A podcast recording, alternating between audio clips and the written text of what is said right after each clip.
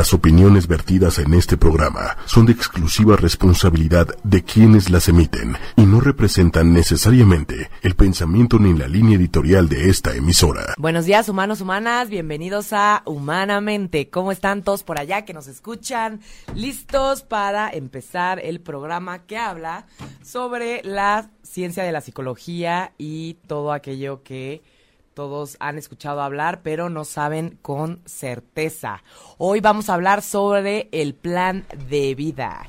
¿Es necesario hacer uno? ¿Qué es un plan de vida? ¿Cuándo hay que hacerlo? ¿En la adolescencia? ¿En la adultez? ¿Hay una edad específica para empezar a hacer un plan de vida?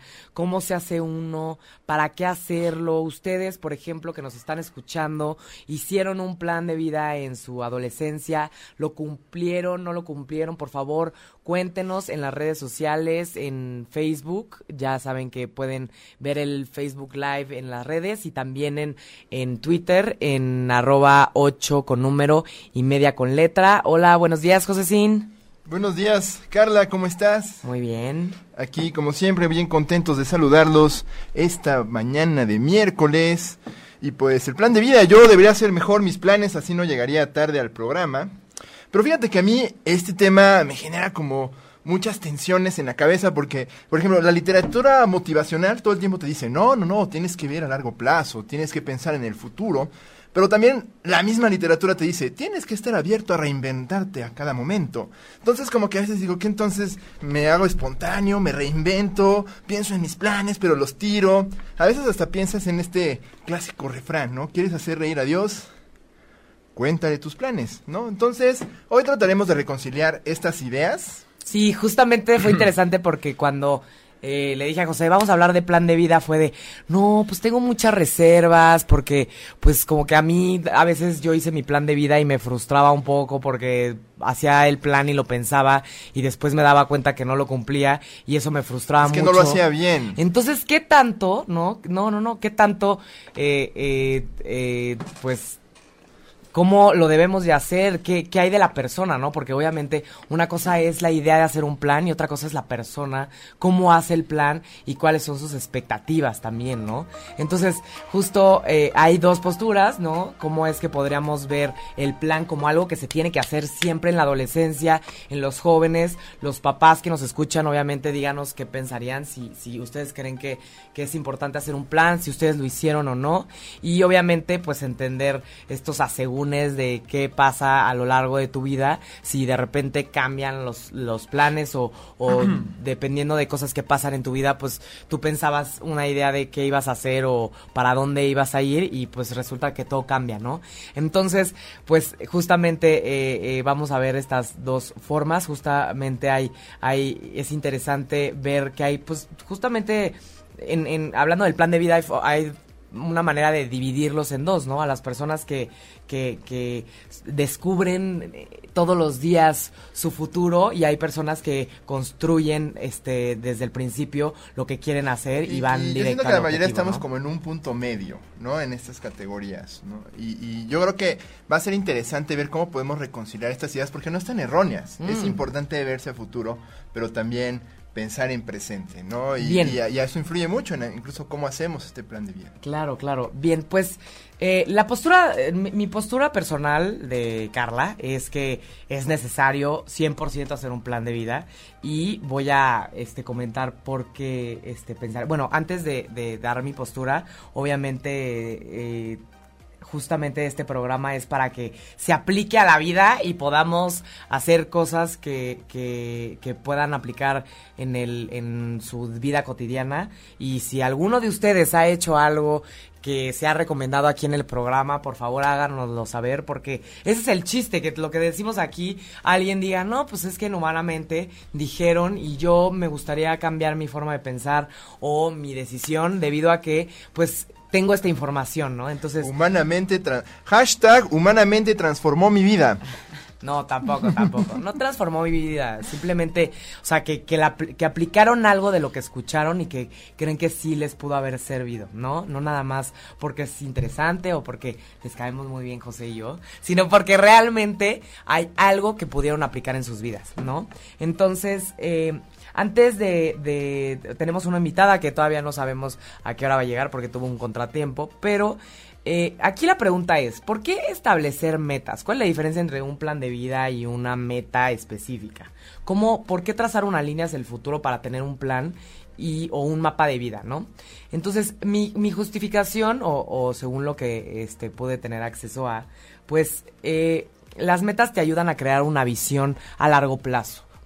Siempre eh, eh, el cerebro, la, la, parte superior del cerebro, que es la corteza prefrontal, tiene esta capacidad de poder eh, visualizarse a futuro y poder percibir tanto las cosas positivas del, del, futuro como las cosas negativas, ¿no? Entonces, en cuanto a cosas negativas, podemos ver pues me como este pastel o no y te imaginas en el futuro a dos meses y te das cuenta que no te debes de comer el pastel por completo porque tal vez vas a subir de peso. Entonces esta esta cuestión de hay un riesgo, ¿no? O me subo al coche con una persona que viene tomada y te imaginas en el futuro y dices, pues puede pasar un accidente y lo, no lo, lo dejas, no, o sea, no lo haces.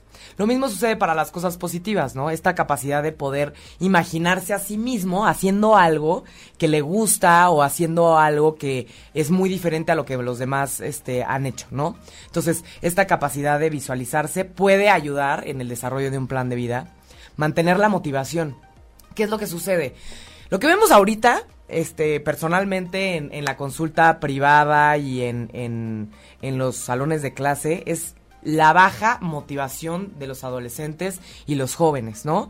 No tienen ganas de hacer nada, este, no tienen energía para levantarse, ir a la escuela, no tienen eh, estas ganas de crear, de desarrollar, ¿no? Entonces, muchas veces el plan de vida lo que hace es observar a futuro, imaginarte cómo te verías y en lugar de nada más pensar en el futuro y disfrutar cuando llegas a la meta, cada momento que vas pasando a lo largo de tu vida se va disfrutando poco a poco porque vas cumpliendo eh, eh, pequeños eh, objetivos que van a ir eh, llevándote a esa meta. ¿No? Entonces también ayuda mucho para la motivación, también ayuda a mantener el foco o concentrarte.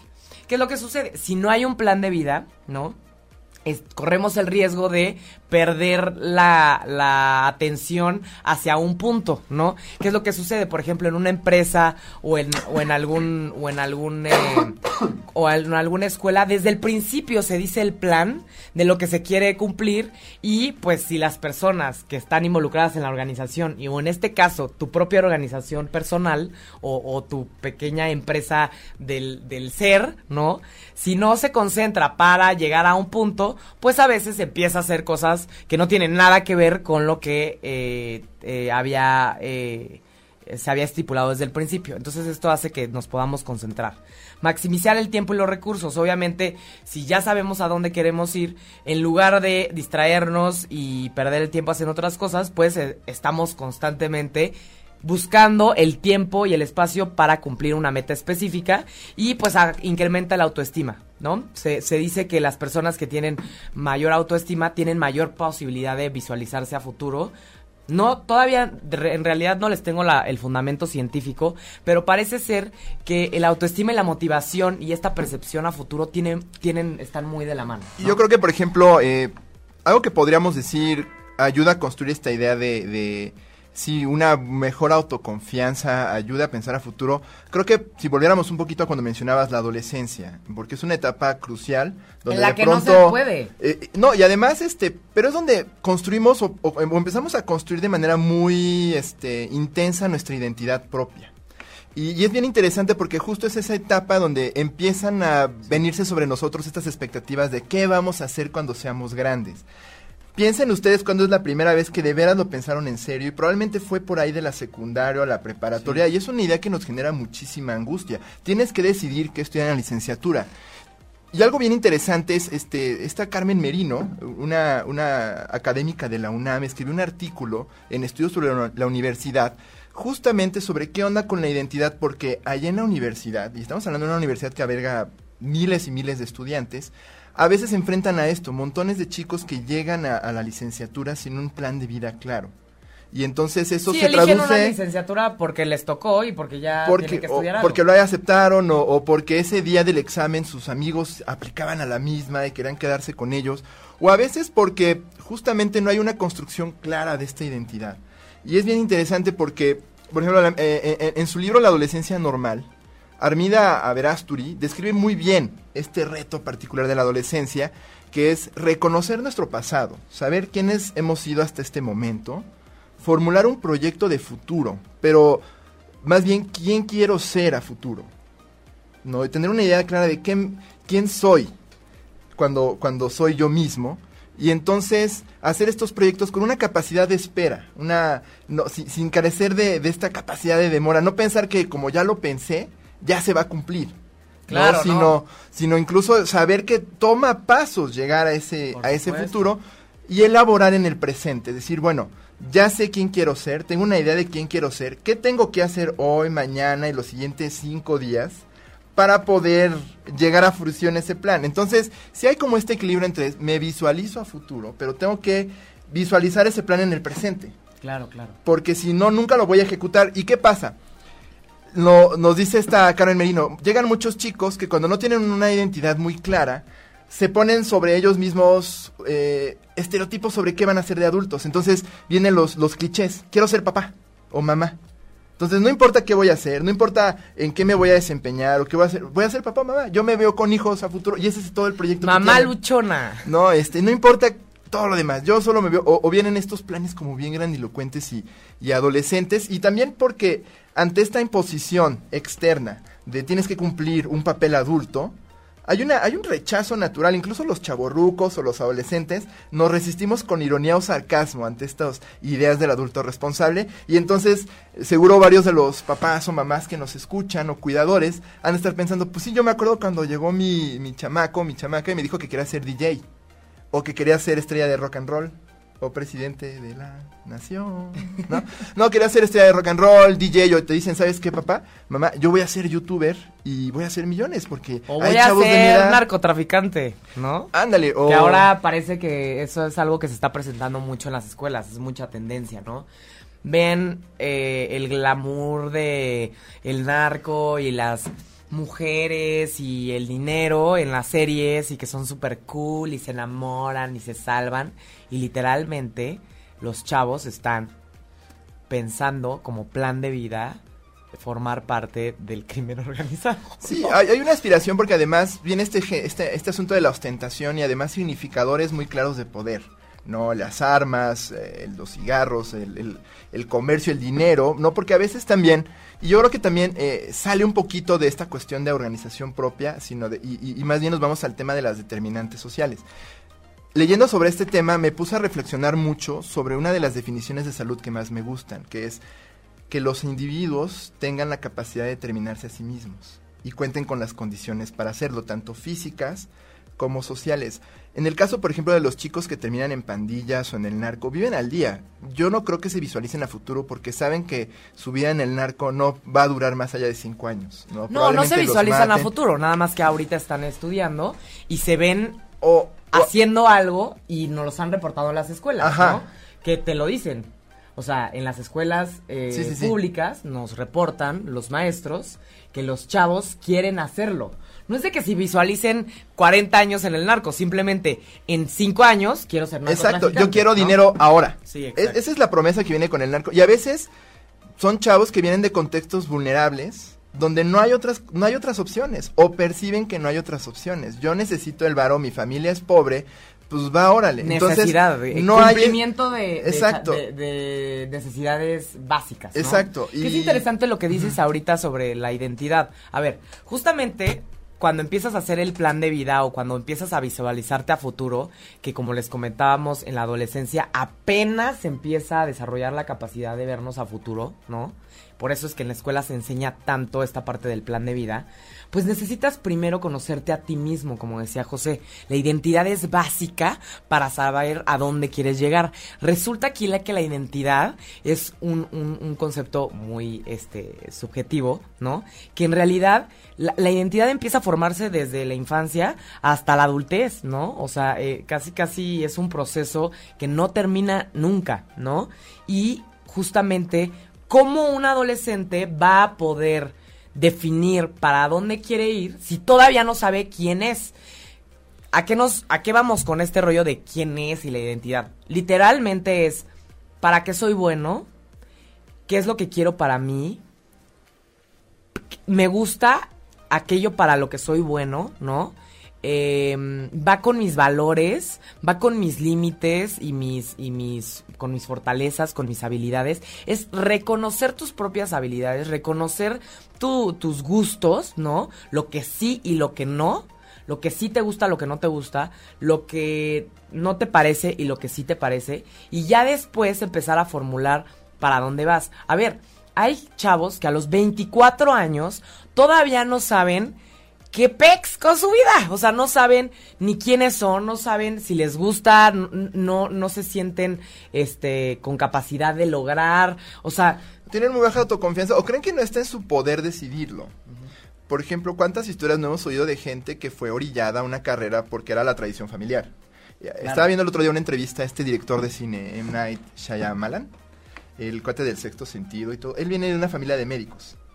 Todos en su, en su casa eran migrantes de la India que se dedicaban a la medicina, porque era como, como lograbas estatus en una sociedad donde ya eres el, el outsider, eres el otro, eres el raro, y entonces solamente si eres médico o tienes esta, esta como identidad del cuate que sobresale, no puras, puros buenas calificaciones y todo, no podía hacer otra cosa.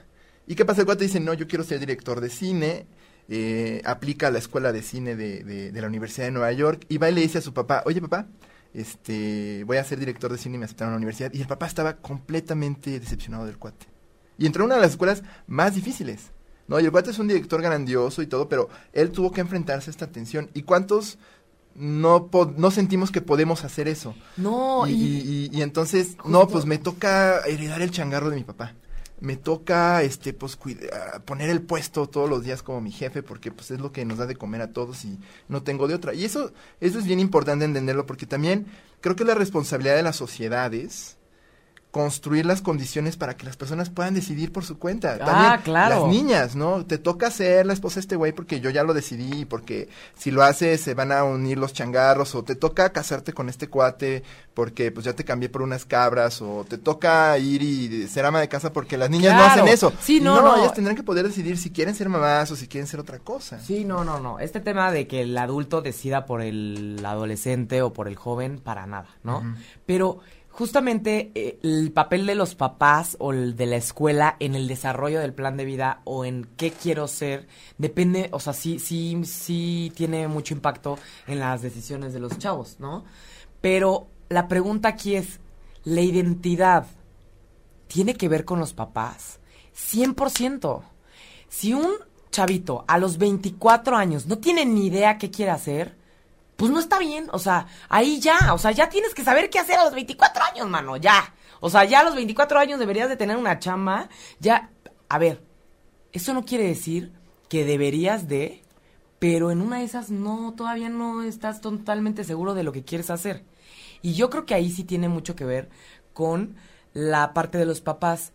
A ver, ¿cómo se desarrolla la identidad? Estamos hablando de miradas cuando entre la mamá y el bebé cuando son niños chiquitos, ¿no? Estamos que te reconocen como una persona diferente a tus padres y tú te reconoces también como alguien distinto a tus padres. Estamos hablando de reconocimiento, de autoestima, de constancia, de consistencia, de estructura emocional. ¿Qué es todo esto? Estamos hablando de Mamá, yo creo que esto. Ah, muy bien, mijito. Yo creo que tu opinión es buena, pero este yo tengo esta opinión con respecto a ello. O tú puedes, lo puedes lograr. Eh, lo que te propongas siempre lo vas a poder cumplir, ¿no? O esta parte eh, del cariño, de, de las emociones, cómo es que un adolescente, o sea, pareciera ser en la literatura que, que la identidad tiene mucho que ver con la, con la seguridad, con las emociones, ¿no?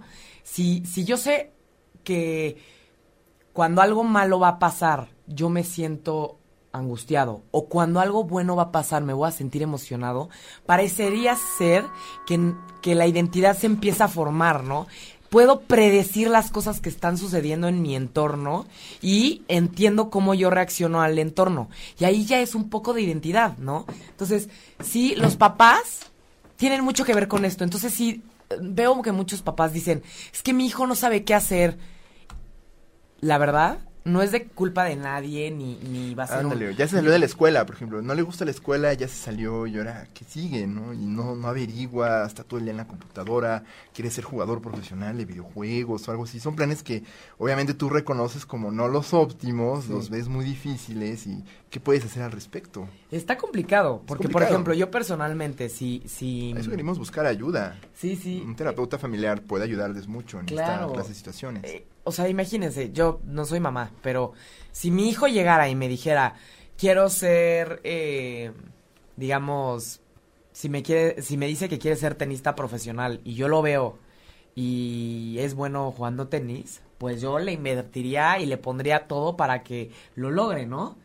Pero si me dice mi hijo, quiero ser tenista profesional y no da una desde hace cinco años en las clases, brother, por ahí no va la cosa. O, Y o si no te estás esforzando lo suficiente. No, No, no, o sea, si en cinco años hemos visto que no es bueno jugando tenis, no es el esfuerzo, simplemente no va por ahí. O sea, tal vez si se esfuerza más lo puede lograr, pero entonces puede haber muchas otras cosas que le puedan funcionar bien. Creo que es este No, match. no te engañes, mano. Sí, o sea, es co- creo que hay un match entre identificar para qué eres bueno, porque hay gente que es muy bueno para muchas cosas, pero al mismo tiempo no le gusta hacer esas cosas, ¿no? O sea, tal vez yo soy buena para el ballet, pero no me encanta el ballet, ¿no? A Lo mí hago me decían que yo era bueno para las ingenierías. No me acuerdo, hice mi prueba, mi, mi prueba vocacional en la Eres bueno para los números. Y me decían, no, pues tú vas para ingeniería. Y, y yo decía, no, ni más, yo no quiero ser ingeniero. Yo quería ser cineasta. Y Y- ahorita ves a José escribiendo, este, guiones para lo que hacemos. Barrabasada y media. en Pero ¿no? en, el camino me descubrí haciendo lo que me gusta. Claro. ¿no? Y tenía una visión clara de qué quería hacer, que era este pues, ser mi propio jefe en cierta medida, ¿no? Y más o menos en esas andamos. Pero, pues sí, o sea, sí es importante. Por ejemplo, ¿qué tanto es prudente tener un plan B? ¿No? Que los chicos. Yo me acuerdo, ten- tengo un primo que, que quería ser actor, es actor profesional. Y en su casa decían, sí, está padrísimo, pero ten un plan B, porque las condiciones económicas son complicadas, es un rubro muy, muy peleado y necesitas tener algo para que si la actuación no te está resultando, tú puedas mantenerte, ¿no? Entre que, más porque es un, un- un entorno donde la- el trabajo no es constante, ¿no? A veces tienes proyectos de varios años, a veces puedes pasar varios meses sin Yo proyecto. creo que es muy, muy, Y, hace- muy bueno y tener hace un plan poquito hubo una controversia porque justo encontraron un actor que es actor activo, que pues no tiene tanta chava porque ya está grande, este, trabajando en un supermercado. Decían, ay, este cuate salía en la tele y ahora trabaja en un supermercado y es como, chavos, pues cuando eres actor a veces las chambas no llegan y tú tienes que, y es una decisión relativamente noble, ¿no? Y el cuate pues está en un supermercado donde se gana bien. Entonces no es como si, si fuera el que empaca las bolsas, ¿no? Este, y O viviera sea, las estaba propinas. en, en, en, en el corporativo del supermercado. Exacto, tenía, tenía estas, eh, no, O sea, estaba... porque si está metiendo las... No, no, no, o sea, estaba, estaba en los pasillos, pero está en un supermercado de esos caros gringos, uno que se llama Trader Joe's, que tiene muy buenas prestaciones para sus empleados y, y todos los precios son relativamente premium. Y empezó toda esta conversación sobre, bueno, ¿qué tanto a veces es bueno tener estos side gigs, ¿no? O estos trabajos alternos, más cuando tú reconoces que tu vocación no va a significar un trabajo constante. Este cuate, ¿qué estaba haciendo en el súper? Estaba en los pasillos acomodando cajas y cosas así, o sea, no estaba en el corporativo ni nada. No era un ejecutivo fregón, pero era un cuate que tenía una chamba decente que le daba suficiente para pagar sus rentas en lo que entraban los trabajos de actuación. Alguien lo reconoció porque era muy famoso en los ochentas y vino a clásica historia de, ay, ¿dónde vino a acabar? Y qué mal. Y el cuate dijo, no, ni más, o sea, yo sigo trabajando, sigo en activo.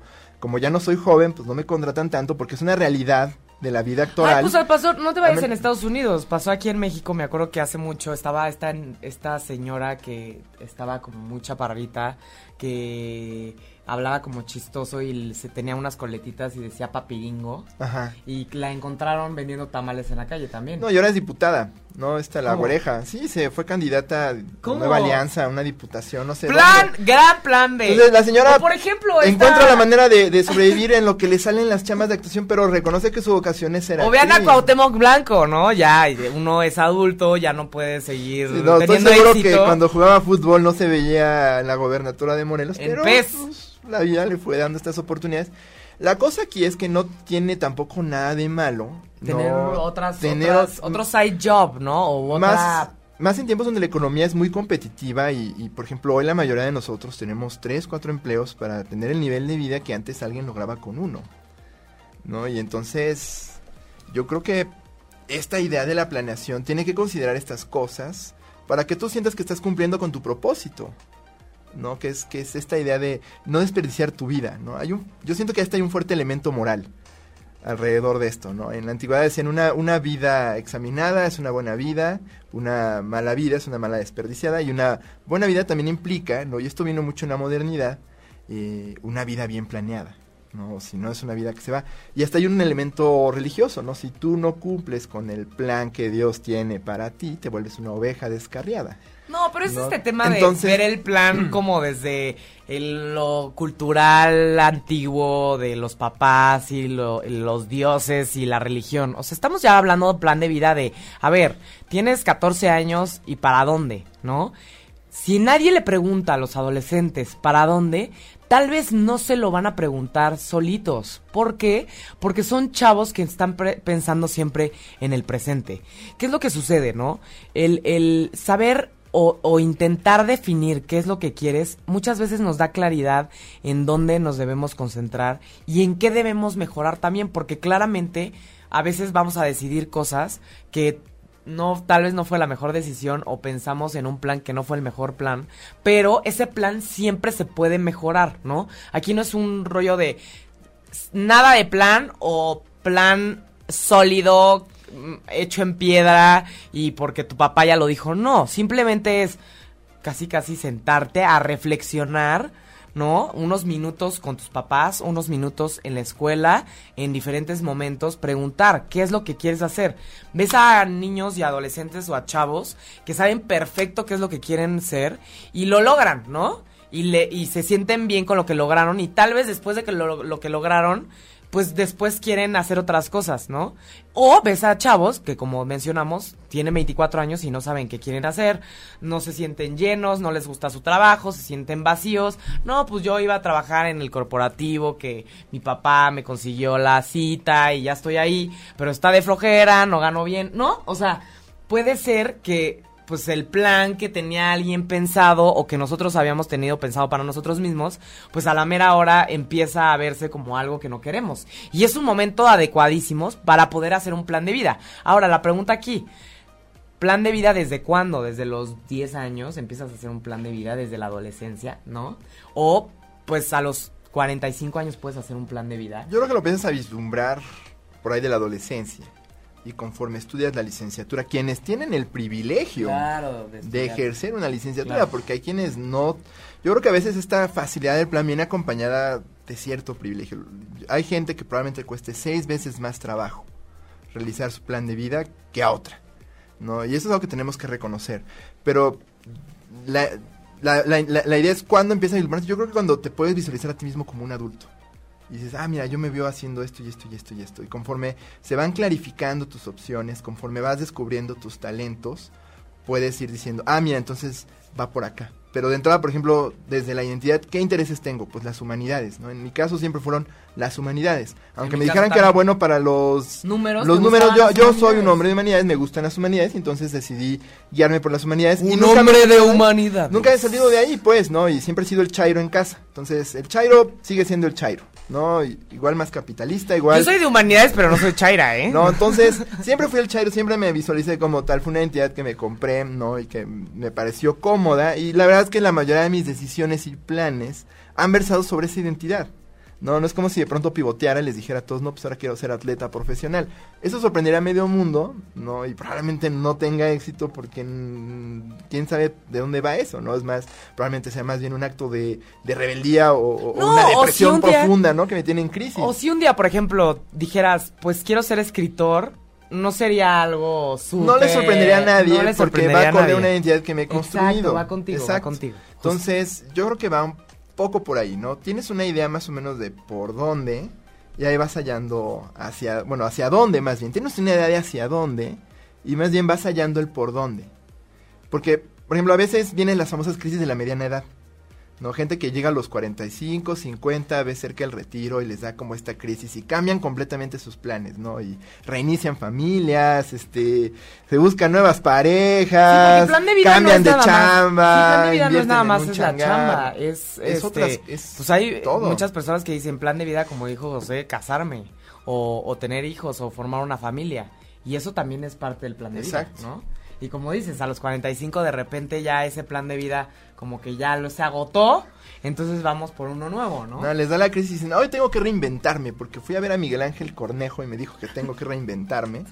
y entonces se reinventan, pero completamente. Y entonces dices, ay, sí, por eso les llaman crisis de la mediana edad. De pronto hay una crisis de identidad y sienten que deben replantearla. Y tampoco tiene nada de malo. Hay gente que encuentra una segunda oportunidad en eso y, la cosa es que hacen un plan y lo ejecutan. La cosa aquí es que, ¿qué es lo que vemos? En los adolescentes salen de la, de la preparatoria, se meten a una carrera, un año y medio, se salen, se van a otra carrera, otro año y medio, se salen, siguen a otra carrera. Y ahí estamos hablando de que entre más tarda un adolescente en decidir qué es lo que quiere, nos está costando al gobierno, ¿no? A la comunidad. Y pues claramente, pues sí, es, conocido que entre antes te incluyas en el, en el ámbito laboral, tanto para apoyar a tu familia o para este, acelerar la economía, pues es mejor, no porque, no porque sea bueno para ti, sino que es bueno para todos los demás, ¿no? Sí, siempre hay un sentido de que cuál es mi lugar en la comunidad. Ese, ¿cuál es mi lugar? Exacto. Y vemos, identidad. claro, y vemos a cuates de 27 años que siguen sin aportar algo desde que se involucren en algo, desarrollen algo, Exacto. creen en algo. No deja de haber ¿no? este elemento moral, es una vida descarriada. ¿no? Son ovejas descarriadas. Si todos conocemos sí, a alguien así, nos angustia. Sí, nos angustia. Entonces, si somos papás o escuelas angustiadas porque los chavos no tienen un plan y obviamente queremos que sean buenos chavos, que eso no quiere, o sea, que una persona no sepa qué hacer no quiere decir que sea mala o que esté perdida, ¿no? Simplemente tal vez necesita apoyo, necesita encontrarse a sí mismo, un espacio para pensar a gusto qué es lo que quiere y pues conocerse a sí mismo con conversaciones significativas, por ejemplo, yo le recomendaría a los papás, siéntate con tu hijo a conocerlo, a saber qué es lo que le gusta, a saber para qué es bueno, porque luego estamos viendo a chavos que se meten, como dice José, a carreras para las que son buenos, pero que ni siquiera les gustan, o carreras que les encantan, pero son malísimos, truenan todas las materias, no dan una, se tardan horas haciendo las ma- de las tareas. A ver, si te gusta y no eres bueno, durante cinco años no eres bueno, cuatro años no eres bueno, tal vez no era para ti, o tal vez crees que te gusta por los motivos equivocados, porque a veces Exacto, está la cuestión en que no hacemos el plan correctamente. Ajá, así es. ¿no? Y, y- y creemos que nos gusta algo y alguien nos sugiere eso y nos hace sentido, pero si no, no, si nos está generando más angustia que gusto ejercer eso, porque vemos que estamos esforzándonos muchísimo y no lo estamos logrando, entonces yo creo que es ahí donde viene, ¿no? Esa, esa necesidad de preguntarte, híjole, igual no era la arquitectura, ¿no? Igual yo cinco años de arquitectura y no me salió y tronaba y todo, bueno, igual no es la ingeniería civil o es el diseño industrial, o es algo relacionado con estructuras, pero no va por ahí. Y es bueno darse cuenta a tiempo, ¿no? Como dicen, hay que equivocarse, pero hay que equivocarse rápido y barato, ¿no? Por supuesto, eso sí, rápido y barato y pues obviamente Se- se vale las- equivocarse, con- se vale. se- se vale equivocarse, por supuesto, ¿no? Entonces, eh, justamente vamos a introducir a nuestra invitada que, que lo logró, está aquí con nosotros. Para nosotros es importante su opinión, porque ella justamente es eh, directora de preparatoria de todos los planteles del Colegio Justo Sierra, que son seis colegios, ¿no? Con muchísimos alumnos. Tiene mucha experiencia en la parte de formación y de educación. Y pues tenemos muchas preguntas, porque nosotros podemos decir, a largo plazo, el plan de vida, se proponen metas, este, dominas, sales de la zona de confort, pero ¿qué onda con la práctica? ¿Qué estamos viendo en los jóvenes? ¿Desde cuándo? ¿Desde a qué hora? ¿No? Bienvenida Miriam, ¿cómo estás? Hola, hola, ¿cómo están? Muchas gracias por la invitación. Antes de empezar con el tema, me gustaría proponerles que hagan un programa de Working Moms. Ah, Claro, Y me claro. invitan, ¿por supuesto, por supuesto. Claro que sí. Sí, sí, Ese sí. es todo un tema. Claro, claro. Sí, por supuesto. Working moms para todas aquellas mujeres que su plan de vida es ser mamás y aparte chambear. Chambearle, ¿no? Muy bien, buenísimo. Entonces, a ver, tenemos algunas preguntas para ti, Miriam. Sí, claro. De lo que has observado, ¿cuáles son los principales errores que notas hacen los estudiantes cuando hacen su plan de vida? Bueno, nosotros como lo tratamos de manejar, no lo tratamos, lo estructuramos, es que hacemos varios procesos. En primero de prepa se les aplica una prueba, un perfil, para que ellos también, además del proceso de introspección que es importante que hagan, cuáles son sus talentos, qué les gusta hacer, qué les apasiona en la vida, y en función de eso, pues construyan un futuro apegado a sus fortalezas y no a sus áreas de oportunidad. Muchas veces sucede que en lugar de hacer este trabajo de introspección, más bien se desmotivan o se desvían tratando de cumplir expectativas ajenas.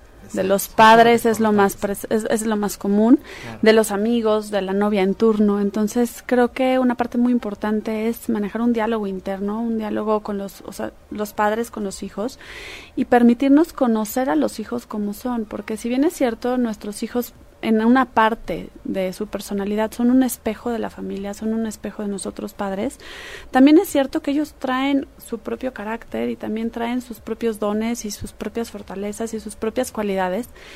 Y me parece muy sano que los papás se den la oportunidad de conocer a sus hijos. No porque la tradición de la familia es papá abogado, exitoso, hijo abogado, y, y es como una, como una tendencia asegurada, ¿no? Y muchas ahí veces... está la lana, ahí está el despacho. La tiene vamos. segura. Así es. La otra es con qué me voy a hacer rico, ¿no? A ver, ha- hagas lo que creo que es importante fomentar esta parte. Si estás trabajando en tu talento, si estás trabajando en lo que te gusta, si te estás desarrollando, vas a ser rico, pero de manera integral. Porque aparte es cuando empiezas a despuntar y a sobresalir y a, y a dedicarle más tiempo, porque es como prolongar la etapa lúdica de cuando eres niño y te gusta jugar y eliges ciertos juegos que disfrutas más. En la vida adulta también necesitamos sentir que esa sensación de seguir jugando, de seguir disfrutando, de seguir creando. Y pues esa es otra de las cuestiones que o, o errores más comunes, ¿no? Que el planteamiento es cumplir las expectativas de los padres o buscar o pensar en un trabajo muy bien remunerado, que por supuesto es importante, ¿no? Es lo que nos hace salir a trabajar, pero no, no necesariamente es donde encuentran la autorrealización. Entonces, Por eso nosotros tratamos de hacer este programa donde se les hacen sus encuestas, eh, hacemos como este tema del perfil, invitamos a nuestra universidad para que platiquen en qué consisten las carreras. Y actualmente estamos tratando de meter, no estamos tratando, estamos metiendo materias de arte también al mapa curricular con la idea de que los jóvenes no se cierren en las materias o en las posibilidades. Las de siempre. Tradicionales. Matemáticas, ¿no? Este, o que incluso construir una identidad que no esté orientada nada más al trabajo. Claro. ¿no? A veces tenemos, yo puedo ser un ingeniero y, y me gusta mucho el arte, y no están peleados, no es como, ah, eres el ingeniero y solo haces cosas de ingeniero y todo lo piensas. A veces de construir esta identidad estética permite que uno enfoque, bueno, ¿en qué me voy a dedicar y qué me voy a hacer conmigo el resto del tiempo? Por ejemplo, Claro. es interesante eh, que parece ser que si llevas a, a role models o personas con las que los chavos se puedan identificar, hace que, pues tal vez tú no te identificaste ni con tu mamá ni con tu papá, Claro. pero pues ¿dónde encuentro ese role model? Que normalmente lo ideal sería que, por ejemplo, la maestra, ¿no? Pudiera hacerlo. Vimos, este, en el Banco Interamericano de Desarrollo decían que si llevas a profesionistas en ciencias, ¿no? Porque muchas veces las mujeres no estudian, este, eh, materias relacionadas con la electrónica y Ah, con la, computación, la en ciencia, las ciencias, tecnología. y- tecnología, Eh, STEM, es- ¿no? Si llevas a, a mujeres a, a hablar, profesionistas, picudas, ¿no? A hablar sobre toda esta parte de tecnología, parece ser que las mujeres empiezan a, Claro. a- a- a orientarse un poquito más. ocupar otros espacios. Ah, exacto. Entonces, está padre porque parece ser que sí lo que se hace en la escuela puede impactar muchísimo Claro. la vida de las personas. Ya en ¿no? charlas más en corto, lo que yo platico con los jóvenes es, a ver, ¿a quién admiras? O sea, piensa en alguien a quien tú ves y, y te gusta su estilo de vida, te gusta lo que hace, de quién se rodea, a qué se dedica, a qué dedica su tiempo, cómo, cómo materializa y hace productivo el tiempo. En función de eso, cuestiónate, ¿por qué me gusta? ¿No? ¿Qué estoy viendo en esa persona? Buenísima pregunta. Claro. que quiero integrar a mi vida. Y tómalo como un, como un líder, como un, un role model, como un patrón a seguir, porque si estás viendo que el desarrollo humano integral de esa persona te atrae, te gusta, te inquieta, te motiva, ahí hay algo que puedes tomar para ti. Y es tangible, estás viendo a la persona, es real, esa persona es exitosa, te cae bien, tiene algo que, que, que funciona en su forma de comunicarse, en su trabajo, y verlo es como, quiero ser como esa persona, obviamente no quiero ser esa persona, No. pero me gustaría estudiar lo que esa persona estudia, me gustaría acercarme para ver, ¿no? Creo que promover que... que que a las escuelas vayan a hablar sobre las carreras Sí. y, y, y, y, pues también puedan beber a, presio- a profesionistas para que se puedan identificar. Es un Sí. súper. Ustedes nos bueno. acompañaron a varias de las juntas y se dieron cuenta que incluso estamos invitando a, a empresas que se dedican a los intercambios, a los viajes académicos, porque la idea es que nuestros jóvenes de hoy, que ya son jóvenes de un mundo globalizado, no tengan un límite nada más en la universidad de la tradición familiar o la, eh, la carrera que yo creo que está bien en esta universidad aquí en México, la que me queda cerca, sino que tengan esta visión que hoy por hoy somos ciudadanos del mundo. Finalmente estamos aquí, somos orgullosamente mexicanos, estamos sembrando nuestra semillita aquí, pero al final el panorama nos está tocando una transición, una época, a pasar a otra época donde los límites ya no son tan, tan límites. ¿no? Sí, claro. A ver, y, y Miriam, dinos a qué edad empiezan a trabajar este tema del plan de vida con Desde secundaria. Desde secundaria. Desde primero de secundaria ya empiezan Bueno, en realidad deberíamos empezar desde que son pequeñitos, Sí, o sea, desde claro. que son chiquitos y los vemos jugar y vemos qué es lo que disfrutan y vemos cómo se desenvuelven. Como padres y como maestros tenemos que ser muy observadores y dejar un poco atrás lo que ya pasó, lo- la educación tradicional que era impositiva, que era el padre y el maestro éramos como los que regíamos, coordinábamos, marcábamos los tiempos y los niños tenían que hacer y seguir lo que los adultos decían. Ahora que, que la visión está cambiando, que la educación está cambiando, es observarlos mucho, ponerles escenarios donde ellos se puedan desarrollar, donde se puedan desenvolver y darles esta libertad para que nuestra interacción con ellos puedan ser cuestionamientos, puedan ser preguntas, puedan ser diálogos enriquecedores que ayuden a los niños desde que aprenden a hablar a tener un autoconocimiento, a tener como esta parte de saber quiénes son, qué les gusta, qué disfrutan, qué les incomoda, qué, y poder contribuir al desarrollo de seres humanos felices, con una autoestima sana y que de entrada se conoz perdón, se conozcan a sí mismos, porque si a partir de ahí no tenemos una plataforma de autoconocimiento, lo que venga de proyecto de vida o de elección de carrera o, lo, o, o la elección de pareja, de amistades, ya no va a tener una plataforma sí, sólida. la identidad es la antesala de los proyectos. o sea, es. no hay, no hay futuro si no hay identidad. ¿no? Así es. Y la identidad no está tan fácil desarrollarla ni, ni, ni hacerla sólida, ¿no? Es difícil. Y, y- Ese es otro yo no sé programa. quién soy. no me todavía todavía no ¿Dónde me hallo. En estas pruebas que aplican en, en, en secundaria, Miriam, ¿qué tipo de preguntas hacen? Eh, ¿Tiene un nombre en la prueba? ¿Qué, qué- o sea, más o menos, ¿qué, ¿qué tipo de cosas se preguntan? O sea, te hacen un perfil y te dicen, puede ser, este, matemáticas, Ajá. psicología, o sea, más o menos hacia una profesión. Va por ahí, va por ahí, porque la idea es que desde secundaria puedan visualizar si quieren estudiar una preparatoria regular o un bachillerato tecnológico, que ya implica ciertas especialidades. ¿Cuál es la diferencia? La diferencia es que en una prepa llevas pues, las materias normales y no te especializas en nada. Eliges después, tomas esos tres años como una oportunidad para conocer un poco más a fondo las líneas de la educación en que te pudieras enfocar y escoges una licenciatura. Un bachillerato tecnológico sales con la posibilidad de ejercer una carrera técnica. Entonces ya puede ser en hotelería, en turismo, ya puede ser en contabilidad y estudias lo que es el contenido del- de la preparatoria, pero ya con una especialidad. Y esto no quiere decir que no puedas estudiar una carrera universitaria. Está padre. Yo creo que hay mucha nobleza y a veces se ve con algo de desdén le- el ejercer un oficio. Como que a veces viene este rollo de la movilidad social y No, a te tienes que tener algo, una está padrísimo porque, por ejemplo, los que estudian mecatrónica en Ajá. bachillerato y después estudian medicina, tienen una visión muy grande Exacto. y entonces están visualizando cómo mezclar y cómo unir las ambas ciencias, la tecnológica y la médica. O alguien Claro. que aprende carpintería y de pronto quiere estudiar arquitectura o diseño industrial o, artes visuales, tiene una visión diferente o sabe usar las manos de una manera que igual alguien orientado completamente a la técnica este, especializada podría no tener, ¿no? Y te da Así como un- una cierta no, hay cierta nobleza incluso. Y desarrollan ¿no? un perfil muy completo y una visión como, como más grande. Miriam, ¿qué pueden hacer los papás para poder fomentar el plan de vida o, ayudar a sus hijos a encontrar su identidad, que es un poco complicado? Pero ¿qué recomendarías tú desde la parte de, de ser mamá y desde la parte escolar? regreso al diálogo, me parece súper importante porque sin diálogo, sin comunicación, es, es muy difícil que los papás puedan ser tomados en cuenta y además que puedan participar desde un punto de vista de conocimiento, ¿no? Porque pareciera natural que por ser nuestros hijos los vamos a conocer, pero nuestros hijos son seres humanos independientes, que tienen miedos, tienen inseguridades, tienen fortalezas distintas a las nuestras y yo recomendaría como mamá, como profesionista de la educación, que se den el espacio y la oportunidad, primero, de conocer a sus hijos.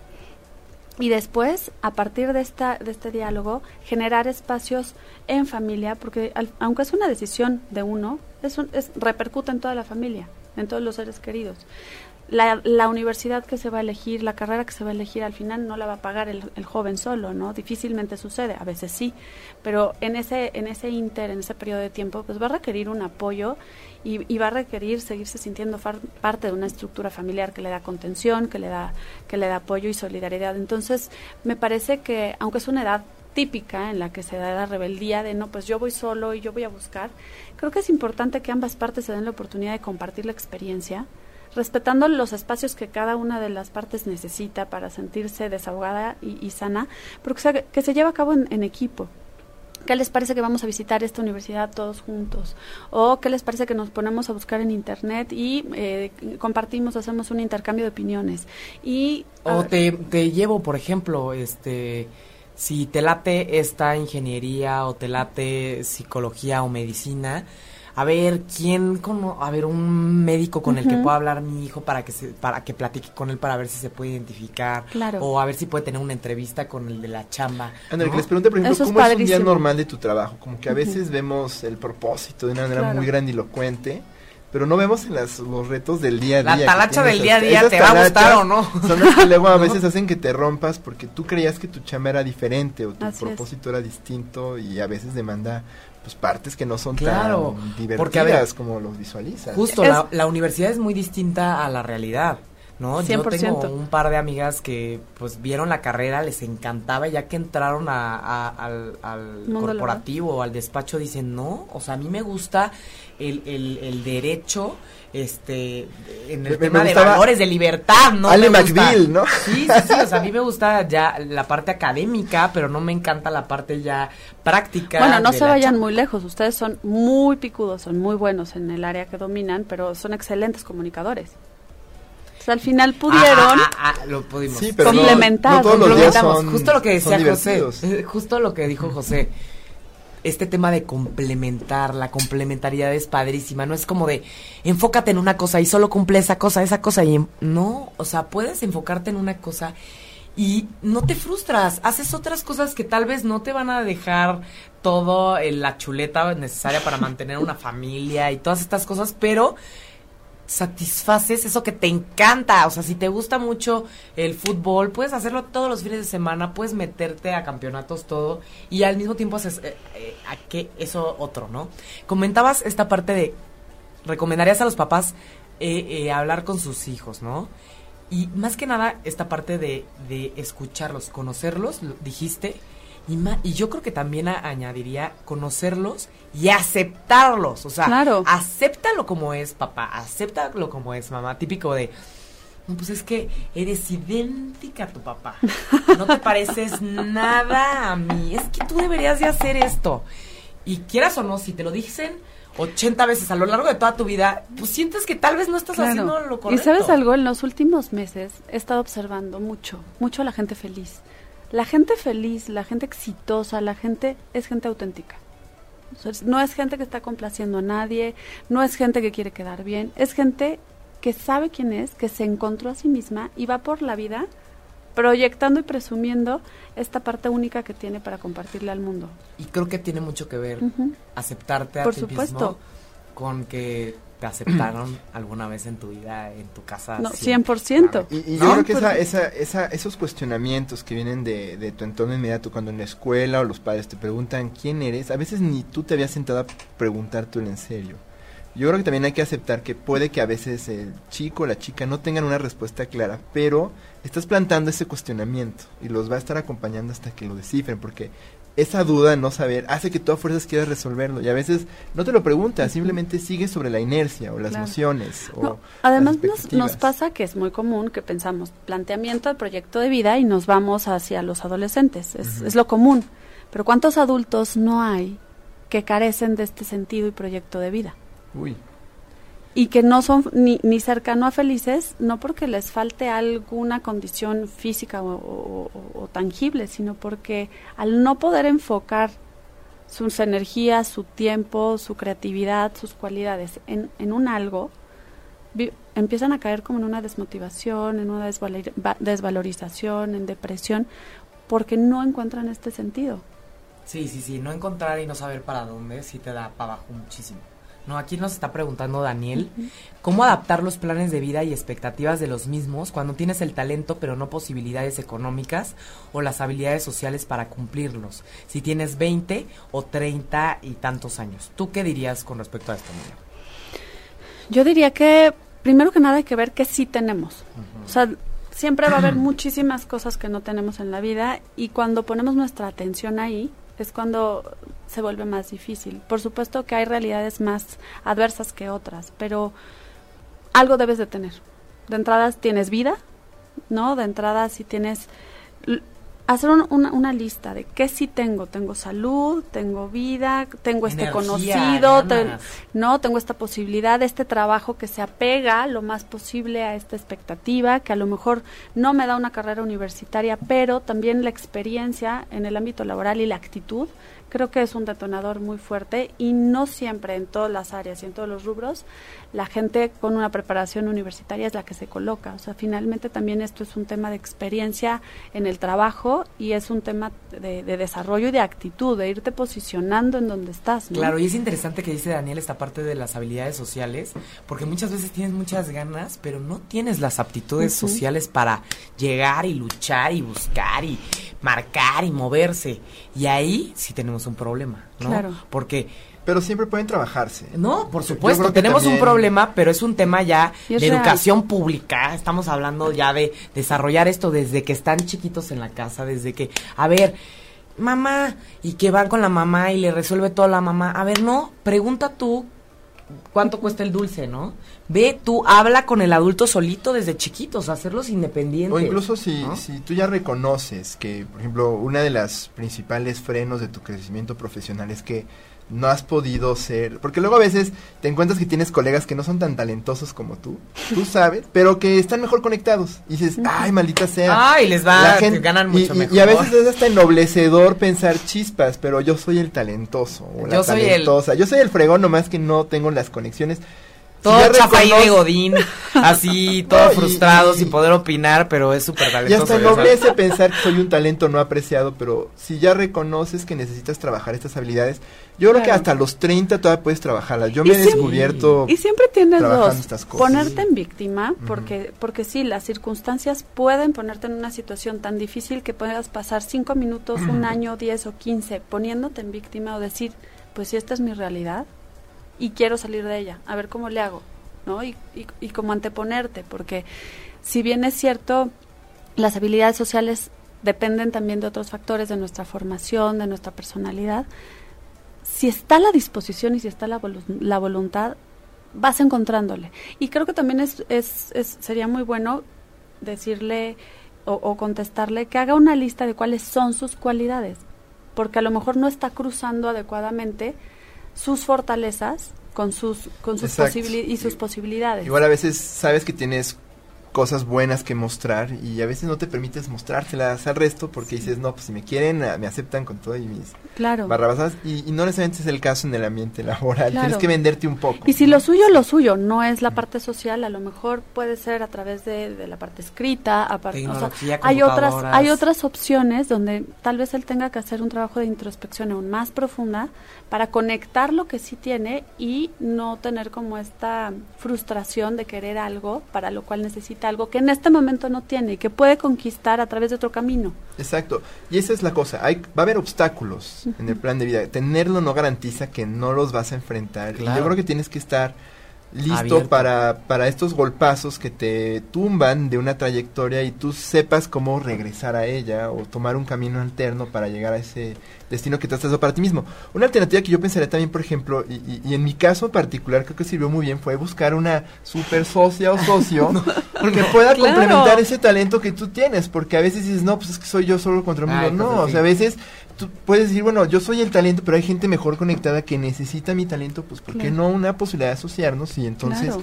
siempre hay alternativas, cosa que las explores y veas la viabilidad, ¿no? Y, y Claro. las intentes. Sí, a lo mejor yo soy el que domina este tema, pero si no tengo esta, esta posibilidad de conectar, tienes razón, me Yo- asocio con alguien que sea las relaciones públicas del, del proyecto. Si, si yo, yo le digo a Carla, si no fuera por ti, yo estaría en posición fetal, abajo de un escritorio, este, con estas ideas en mi cabeza, pero sin la capacidad de sacarlas al mundo. Pero además Igual- se contagia, se contagia, se aprende y en algún Sí. momento en esta interacción, estas fortalezas de las que alguna de las partes carece, la vas adoptando. Sí, claro, La vas respirando. Por ejemplo, aquí Carolina nos dice, este, mi hijo tiene 13 años, el viernes cumple 14 y se consiguió un empleo. Él sabe que es temporal y su plan es ser mecánico aviador. Por decisión propia y piensa poner un puesto de alitas para pagar su escuela. Buenísimo. A ver, Wow. siempre Buenísimo. con las ganas y la motivación se puede lograr lo que sea. Te mueves, pides un crédito, este, te pones a trabajar los fines de semana. Dobles apropiado, ¿no? Quieres ser aviador y ponía un puesto de De alitas. alitas. Ahí está, o sea, Se no, no deja de estar en, el proyectó, tema, sí, ¿no? O sea, sí. muy bien. No se desvió para nada. y no es difícil ir por un pedir un préstamo, ir a un Costco, comprar un montón de alitas, poner tu freidora en. A mí me encanta habla- eh, promover el libro de Víctor Frank, el, del bus- el hombre en busca del sentido, porque es muy claro. Aún en esas circunstancias tan difíciles, si tienes un por qué, encuentras el cómo. El por qué, el por qué. El por qué. Creo que el por qué viene muy, muy de la mano con la identidad, pero es como esa religión de cada quien, ¿no? Encontrar el porqué de nuestra vida, esta parte de, del sentido, Tu ¿no? misión. Como que a veces puede que ahorita no tengas nada, nada, nada, no sabes nada, no sabes para dónde, no tienes nada, pero en algún momento te ves a futuro y dices, ahí hay algo que me hace tener un espacio en este presente porque algún día va a suceder, va a suceder, ¿no? Ahorita tal vez no lo puedo sentir, no lo puedo tocar y creo que es lo que sucede con los seres humanos. Muchas veces si no lo podemos tocar, si no lo vivimos, si no lo disfrutamos ahorita, nos cuesta trabajo. Pero el poder visualizarnos a futuro también puede darnos la capacidad de, por ejemplo, nos imaginamos, quiero eh, ser astronauta, ¿no? Y te lo imaginas y te encanta y ya te viste el simple hecho de imaginarlo y pensarlo y definirlo hace que inconscientemente empieces a encontrar las soluciones a los problemas que se te puedan presentar hoy para lograrlo a futuro.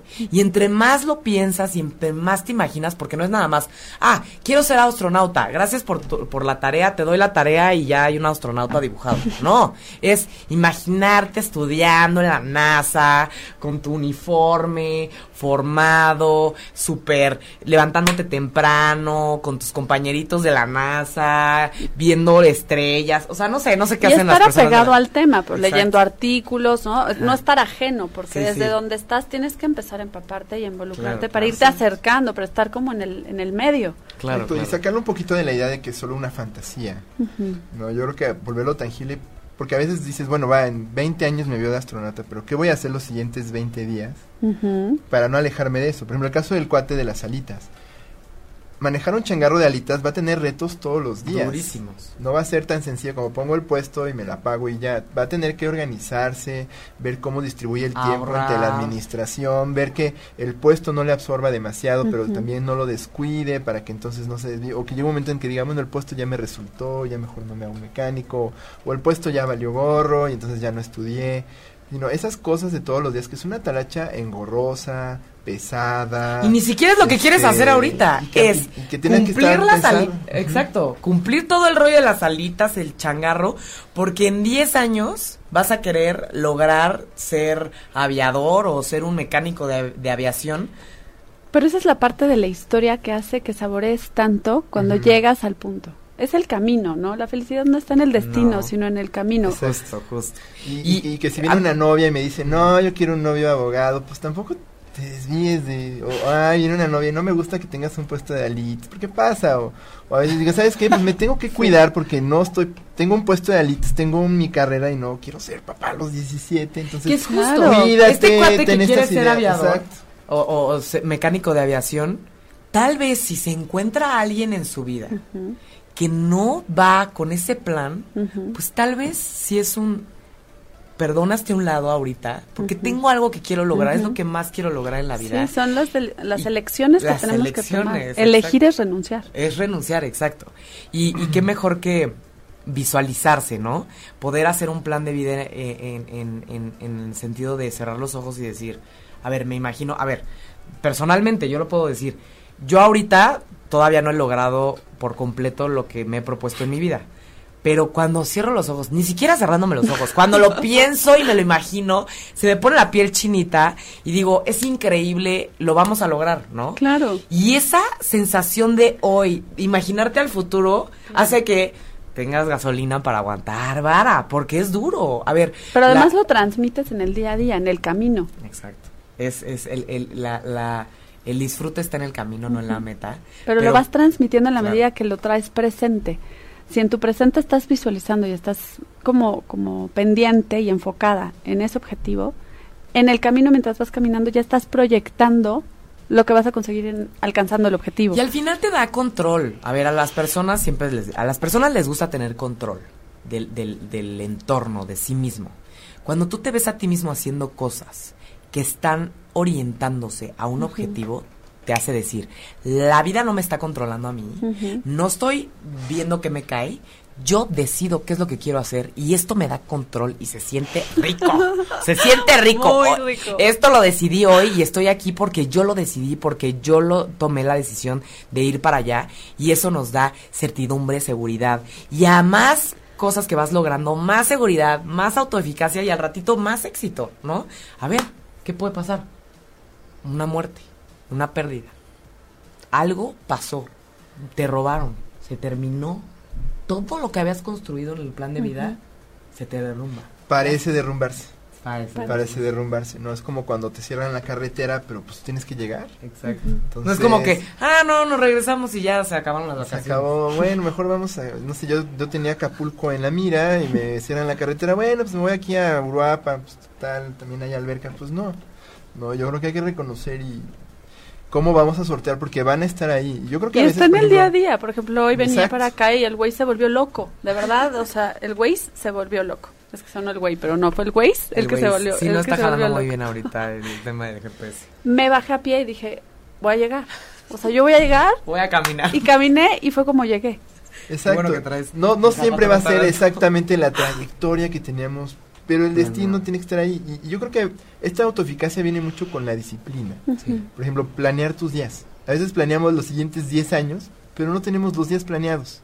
Claro. Volviendo al caso del cuate de alitas, ¿qué voy a hacer en la mañana y en la- el mediodía y en la tarde para poder llevar estas dos tareas juntas? No, tiene que tenerlo estructurado para que entonces diga, ay, cumplí el plan del día, hoy cumplí el plan del día, y en menos de lo que piensa, ya va a estar cumpliendo sus planes. Claro, ¿y no les pasa que, se dan cuenta como psicólogos y, y en la vida también como personas que la vida está llena de pretextos? O sea, pude Ah, haber, híjole, qué pena con José y Carla, me caen perfecto, pero pues les voy a decir que el güey se volvió loco, ¿no? En Sí, el cómo, hay- en el cómo atraviesas el pretexto, en el cómo lo dejas atrás y deja de ser un pretexto y se convierte en- en una razón más para motivarte a hacerlo mejor, a intentarlo más veces, es donde te vas acercando al, al resultado que tanto quieres. Y Por es donde te vas teniendo estas Sí. pre- pequeñas satisfacciones que te, que te van alimentando el alma. Sí, aguanté, aguanté, aguanté. Esto no está cómodo, no estoy en la zona de confort, avancé y justo el alejarse de la zona de confort no quiere decir que vayas a estar en la completa felicidad y súper a gusto. No. Y, y- y el plan y cumplir tus metas no es, no es rico a veces cumplir metas. Es riquísimo eh, el camino y hay altas y bajas, pero cuando llega el estrés y el no vas a lograrlo, hay que seguir y ahí vas a sentir feo, pero hay que seguir avanzando, ¿no? A ver, Miriam, ¿tú tuviste algún plan de vida? ¿Cumpliste tu plan de vida hasta ahora o cómo vas? No, ¿Cuál era Sí. nuestro plan de vida en la adolescencia? Yo creo que sería una buena manera de-. ¿Cuál, es, cuál, cuál fue tu plan de vida? En, en- Siempre me imaginé, en realidad, siendo mamá, eso, eso fue Sí. una claridad, una, una realidad. Sin embargo, en el camino, yo me imaginaba una familia de seis hijos, la vida me cambió el plan. Pero al final, el tener tan claro una parte, de- o sea, el objetivo me permitió adaptar las circunstancias de la vida para que con lo que tengo, ser muy Y vas a feliz. ser mamá. Sí, y ya es mamá, ¿no? no, era, era una parte. Y luego en la parte profesional, a mí me gustaba mucho como esta parte de, de escribir. Me gusta mucho escribir, me gusta mucho también de repente compartir, eh, hablar en público, lo que, lo que pueda yo compartir y, y pueda sumar o inspirar o motivar a otras personas como a mí me han motivado escuchar escucharlos a ustedes, escuchar a, a los ponentes, a la gente talentosa que, que la escuchas y, y- y te da algo, ¿no? Te deja como un recadito, un mensajito. Y me imaginaba también dando clases y me imaginaba también como alcanzando este desarrollo espiritual siendo yogi. Me imaginaba muchas cosas. Y al final, si veo en retrospectiva, en diferentes capítulos de mi vida he ido alcanzando Esas metitas. Esas diferentes metas. Y hoy, a pesar de que soy pedagoga, estoy aquí contigo en una estación de radio, Claro, ¿no? claro, y estoy rayada. Sí, sí, sí. Y a pesar de que soy pedagoga, me hice instructora de yoga y entonces también lo aplico en la metodología y en llevar una, eh, una, una formación mindfulness para los jóvenes y entonces dar, visualizar la, no- la, la educación no solo como una instrucción, sino como una, como una posibilidad de que los, los jóvenes, los niños, construyan un proyecto de vida precisamente de la forma más completa e integral posible. Entonces, me encanta. Y, y, si te- y si me doy cuenta, estoy en un trabajo en el que me permito o me permite seguirme preparando en lo que me apasiona, que es la educación, eh, conocer a gente maravillosa como ustedes, ¿no? Y al Muchas final sí gracias. estoy en mi proyecto de vida. feliz. Claro, ya estás cumpliendo mil cosas y las cosas que te faltan por Me faltan cumplir. muchísimas, voy, creo que no voy ni a la mitad, pero, No, por supuesto pero ahí que sí.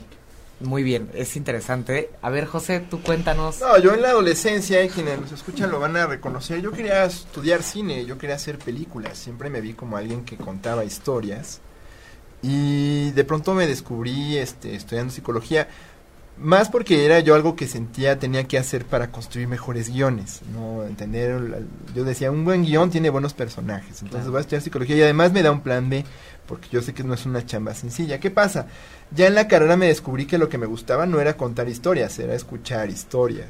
Entonces, y era más bien no, otra serie de cosas, no dar sentido a las historias y entonces me descubrí en la investigación, no ni siquiera en la clínica. Y, y- y con el tiempo he estado encontrando que, bueno, al final mi, mi propósito es que las historias de las personas tengan sentido. No, ayudarles a encontrar el, el sentido en esas historias.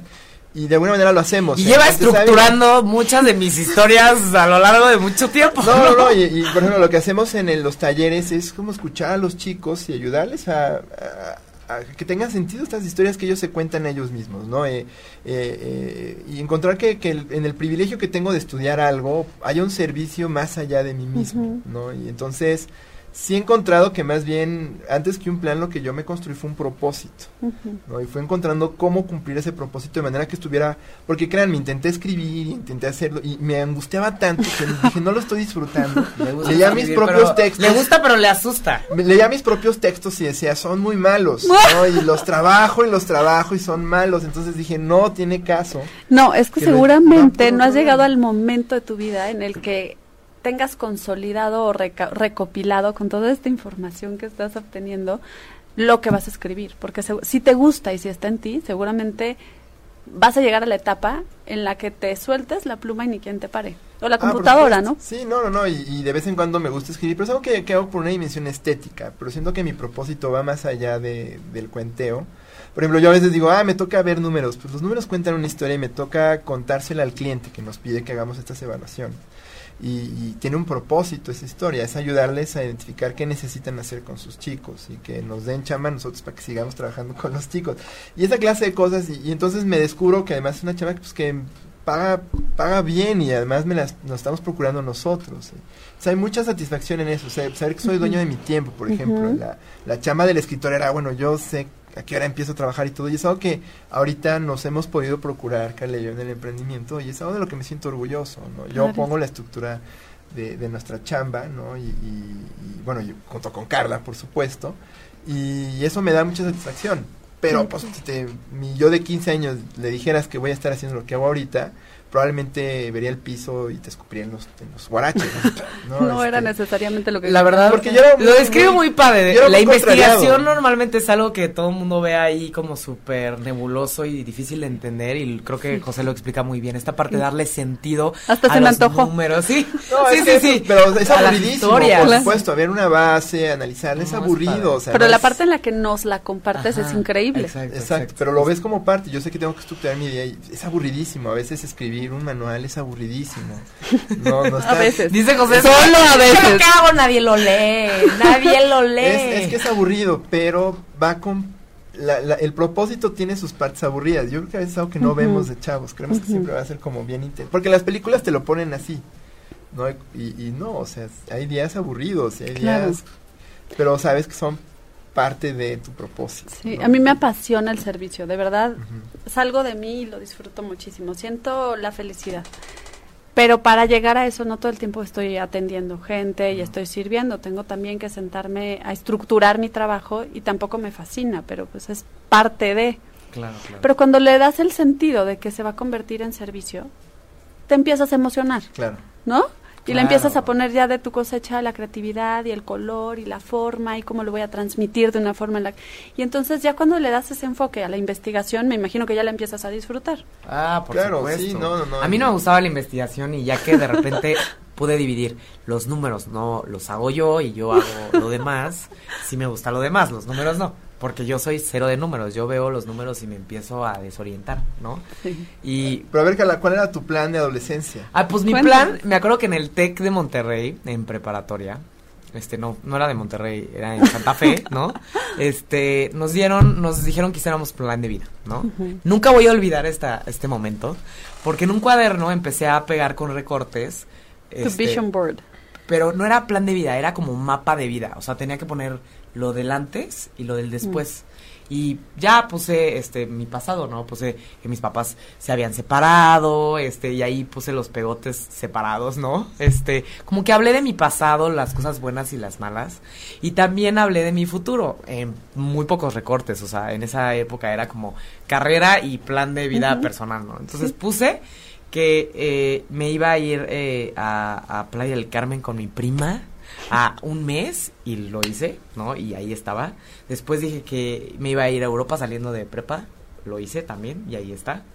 Este, y después puse que iba a estudiar psicología, lo hice, soy psicóloga, ¿no? y después puse que iba a dedicarme a algo con caballos, nunca lo cumplí. Porque no, ya lo vas a cumplir. ya lo vamos a cumplir. Puse un caballo literal porque según yo iba a Trabajas con, una mula. Trabajas ¿Cómo crees? con, con un burro, Me gusta- entonces más o menos, No, más José, o menos. No, me, no me gustaba, o sea, me gustaban mucho los caballos y según yo iba a hacer algo con caballos. A la mera hora ya no hice No, nada. la y- terapia con caballos es increíble, la vas a vivir. padrísima. No, pero no, no, nunca lo, nunca lo aterricé. Todavía. Nunca se hizo. Todavía se puede, O todavía sea, se eres puede. tan joven. Sí, sí, todavía no se, todavía se puede lograr. Se oyó como de Carla 75, Sí, 75 años ya lamentándose que no logró el caballo. Y después puse que me iba a casar, que todavía no me casó, que me iba a casar y que iba a tener dos hombres de hijos, o sea, puse a mis hijos con sus nombres. Y puse a ¿Qué nombres tenían, Carla? Iñaki y... O sea, eran nombres vascos, no sé por qué. Había- porque había- ni siquiera había- soy vasca. ¿Había alguien sea, vasco en tu salón? eh, No, o sea, era cool en ese momento el Iñaki y el Íñigo, que ahorita jamás le pondré a mis hijos Iñaki e Íñigo. Y mi hija, Pobres, además. Una, son aparte, y mi una hija hija. creo que sí se iba a llamar Carla. Iban a ser dos hombres y después una mujer. Ahorita eso todavía no lo he este, cumplido. Cumplido. Pero sí lo quiero cumplir. Sí quiero ser mamá y sí quiero formar una familia y así. Eso es mi plan de vida de, de, de ese momento. Y después, cuando quise ver qué onda con la carrera, también no sabía si ser locutora de radio porque me gustaba mucho el radio. Solo me gustaba el radio, no me gustaba todo lo demás, me gustaba el radio. Que después me di cuenta que sí me gusta lo demás o psicología. Y heme aquí, soy psicóloga, hago psicología y radio. Y obviamente he cumplido mi plan de vida hasta ahora, va muy bien, todo en orden. Pero padrísimo porque además lo que, eh, o sea, le das un contenido y le das un sentido y le das como mucha información a tanta gente que no ha estudiado psicología. Claro, por supuesto, 100%. El chiste es psicología para todos aquí en Humanamente, ¿no? Entonces, bueno, pues ya nos super extendimos en el programa, obviamente nos extendimos porque pues queríamos aprovechar la presencia de... de... Perdón. No, no, queríamos aprovechar la presencia de Miriam, nos extendimos tantito, pero espero que ahí Méndez no nos ahorque, ya está así de ya termine el programa por el amor de Dios. Gracias por todos sus comentarios, todos los saludos que nos mandaron aquí en el Facebook Live. Ya saben que este se, se, se nos encantó la, eh, la historia de, Carolina con, con su hijo y, y las alitas, ¿no? Este, estas preguntas que obviamente nos hacen reflexionar, siempre estamos abiertos, ¿no? Eh, pues no sé, Miriam, si tengas un comentario final para poder cerrar el programa. No, que realmente el proyecto de vida nunca es tarde para empezarlo, para retomarlo, es, es importantísimo. A mí me encanta hacer año con año un vision board. Ah, pers- onda. uno personal y uno con mi familia. Un un vision board es una cartulina donde recortas Pones Cómo te ves, fotos, ¿no? ajá, pones cómo te visualizas. Y es algo padre porque lo hago para mí, para no perderme, como para mantenerme enfocada, para tener nuevos retos, para... Y es bonito, hasta el recorte, el color, le vas poniendo... Es muy bonito ver que tu vida tiene la posibilidad de ir tomando tintes, formas, figuras, fotos de lo que deseas. No, Hacerlo tangible es muy bonito. Hacerlo tangible. Y hacerlo en familia también es muy padre, Está padre. porque vas asumiendo qué rol formas, o sea, qué, qué rol tienes en la vida del otro y te vas sumando y Ah, te vas complementando. Exacto. Nunca No, he hecho uno un no vive solo para, para sí mismo. Estaría muy padre. Hagamos uno. Sí, sí, la neta sí, está Suena padrísimo. divertido. Suena muy divertido. Yo, yo no soy bueno para recortar.